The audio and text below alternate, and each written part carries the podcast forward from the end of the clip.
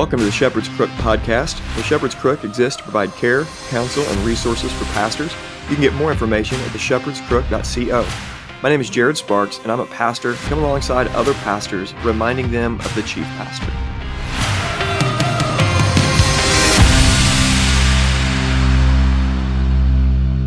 Episode 22 of the Shepherd's Crook podcast. Today I want to talk to you about the importance of a decade, lessons that I've learned over the last 10 years. What I'm doing is introducing a 10 part series in which I'll be talking about year by year lessons that God has just taught me and, and forged through fire in a lot of ways. And just really invite you in on the last 10 years of my life and my family's life and hopefully, some of these things will be applicable to you and helpful as you navigate what God is doing in your life and ministry. And really, I want to call you to reflect on what God has done in your life and is doing in your life, maybe even right now. But let's pray and ask for the Lord's help. And then I'll tell you a little story about how I got called into ministry and then what the process has been for me over the last decade. So let's pray and ask for the Lord's help. Holy Spirit, I just thank you for your grace that's upon us right now as we're thinking about ministry and character development and your hand on us. And many of us have stories of, of what you've done over over the course of our lives that may look to the outside world like steps backwards even. But were in fact you taking care of us and fathering us and training us and and it was for our good and it was for your for your purposes and we just thank you for treating us as sons and training us in life. And we're just so thankful for your grace and mercy upon us. I just ask for wisdom and clarity as I talk about uh, talk about these last last years of, of my life. And I trust God that you're going to lead and help make this applicable and encouraging to the listeners. In Jesus' name, Amen. My first ten years or so of ministry have been filled with ups, downs, what looked like backward mobility and in fact, they were not backward mobility, they were really kingdom advances. They were steps into greater growth and intimacy with the Lord, character development. It was God treating me as a son, just forging my character through fire. But I want to take you all the way back to 2007 when very distinctly something that's happened just a very few times in my life happened in July of 2007 when I had a great sense that God wanted me to come back to Illinois. I was going to school at Pentecostal College and finishing up down there, and I was on this trip out west. Me and a buddy of mine drove 6,000 miles in two weeks out west and was traveling, went to Dallas, Phoenix, Vegas, and LA, and really was just praying about what God would have me to do and where He would have me go. I had been working in the summer times with an organization called Student Life Camp as a rec leader, recreation leader, and that was really where God called me into ministry over 2000 from 2003 to 2005. Just kind of God just dropped a passion in me to teach the Bible and anywhere I had the opportunity to teach the Bible from really 2004 till 2007 I did it from Sunday school to old folks homes to just wherever I would just teach the Bible any any opportunity that I've you know that I received. But in July of 2007, about the 27th of July, when I was in LA on the way back to East Tennessee, just really strongly sensed God wanting me a pull back to Southern Illinois. And specifically to come back to plant a church. At the time, I didn't know really what it was. I had been learning from uh, Mark Driscoll at the time and learning from Matt Chandler and then a guy down in Houston, Texas named Neil McClendon, Neil McClendon just listening to sermons and taking in everything that I could, and I wanted to plant a church. That's what I felt like God wanted me to do, and so we gathered a core team, and I talked to people at home, and and we moved back. I moved back in in uh, December of 2007. My buddy Chuck came with me, and in January of 2008, we started a church, and we hadn't a clue what we were doing. We were young. The oldest of us, I think, was 27 or 8, and we were, you know, quote unquote elders I had read Alexander Strauch's biblical, biblical eldership, and we had some some ecclesiological pieces in place, but we're really underdeveloped in so many ways. We had no financial backing, we had no network to plant with, no denomination to plant with, but God made something awesome out of an absolute train wreck. I mean, God did a um, tremendous work over two and a half years, and I'll tell you some of those lessons starting next week that we learned from those first couple years. And that started a process for me of ministry stops, uh, ministry posts that would go two and a half years. That that church plant went two and a half years, and at the end of the that time, we uh, as a church ended up merging with another church, and it became painfully obvious that we just needed help. I had two other pastors that had stepped into my life and played a mentoring role, and one of them had invited us to come and be a part of their church and really to learn. And I ended up becoming an intern there, and then became a campus pastor there.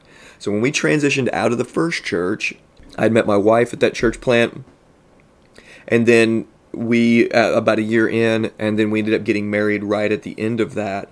And then we started this new role. I moved, and we when we merged, I ended up becoming an intern there and, and became a campus pastor. And for two and a half years, I was at this new church, and it was a very large church in our area. It was somewhat of a mega church. We were a multi-site, and the multi-site model that this church employed would included live preaching at each site. So I was preaching live. It was a really good ministry position from every external definition of what a good ministry position is. And my wife and I call that our rich years. God really provided for us, and just gave, He's always given me a lot of opportunities to teach and to preach and to lead, and and so this was uh, just a growing process. And a lot of ways, that pastor gave uh, just a ton of opportunities to me that I would have not gotten otherwise. And so I'm really grateful for that church and ended up meeting there a mentor that's been a lifelong mentor of mine. He's he's an older gentleman and he's just fantastic. He remains a dear friend of mine, counselor and mentor. And we were there for two and a half years. And that was as a campus pastor. It was it was large. It was leading in an attractional ministry church setting. And God did so many things in my wife and I's heart and life during those two year two and a half years. But then there was another transition, and there were reasons for that transition that I will tell. And it became again painfully obvious. It was time to move on, and I went to work at a plumbing warehouse as I was looking for a new ministry position. I had wanted to stay at that church until I found a new place, but it, it, didn't work out that way. And so we were just really praying. And I went through this season. It was only a three month gap between ministry stops, but I went through this season where I felt like it was just a wilderness season for me. I felt like I had I was working in a plumbing warehouse, and I just felt like God maybe had, was calling me out of ministry. It was just a weird season. That three and a half months felt like a decade. I mean, it was it was kind of a weird time. But what ended up happening is a pastor called me and he said, "Jared, I know you're the guy. You're the guy that is supposed to replace me as pastor of this church, and so I want you to come on and be my associate, and we'll call it a pastor's assistant." And you'll come and learn from me, and then you'll start preaching, and then by January 2015, you'll be the pastor. So I stepped into a new ministry role, and this is after two, two and a half year stints of ministry, stepped into a new position, and in so many ways, this was wonderful. The first two years there were tremendous. This is a traditional church. When I say traditional, it's kind of traditional, non-denominational church. So it wasn't like hymnals and stuff like that. It was a, it was kind of a non-denominational uh, pseudo charismatic church. And we developed a lot of relationships there. We really loved. I'm kind of built for revitalization works, even though we got our teeth, ended up getting our teeth kicked in there.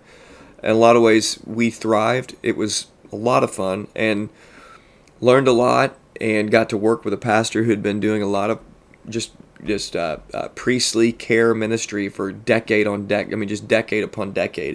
And this was really a developmental season for my wife and I. We ended up having our first child when we were there, Ransom. And this time was kind of like a petri dish of growth and ministry, of understanding what pastoral ministry is, understanding who I am as a man, and there were just so many lessons that were that were learned there, and that again will be I want to take note of the journey. I want to take note of the process. And there's so much that God taught me during those years that I want to tell you about. And we were there for two and a half years. First two years were great. The last six months were very hard. And it was unexpected. And we really felt like, in so many ways, we were just dragged through the mud. What ended up, what we realized that God was fathering me and teaching me and training me and growing me. And it just felt like I was getting used and abused, to be honest. It, it was a real confusing time, a, a time that my wife and I ended up walking out with our heads held high. We God spared us from a lot of actions that we needed to later that we didn't need to go back later and repent of. And God miraculously kept our integrity in place during that time. but man, was it hard. And it was, again, forged by fire, and there was a lot of it. But God was tremendously gracious. And then what happened next, I, I never would have expected. I didn't want to ever church plant again. I was tired of it. I had planted a church and then been a part of a campus plant, a church, uh, like a multi site campus plant. And church planting was the farthest thing from my mind. I had put it on the shelf and didn't want to look at it, talk about it, touch it, think about it. And then September the 15th, 2015 happened. God's just turned a switch and everything came together. And about 1 p.m. that Thursday, September the 15th, I it just came together. God put together a team for us and quickly we went through assessment processes, my wife and I, and we got funding and we launched our church this this new work January of 2016 and now we're about three years in coming about three years in. And I'm a little over you know about 10 and a half years into pastoral ministry.